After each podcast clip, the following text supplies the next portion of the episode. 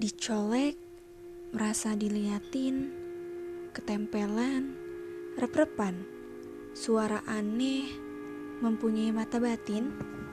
Aku yakin semua orang pernah mengalami hal-hal janggal, apalagi di tempat orang.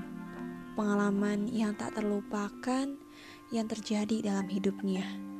Sekarang, di setiap Kamis malam Jumat, di Curos, curhatan horor bakal diceritain kejadian-kejadian mistis yang dialami oleh orang-orang yang mengirimkan ceritanya atau bahkan cerita aku sendiri.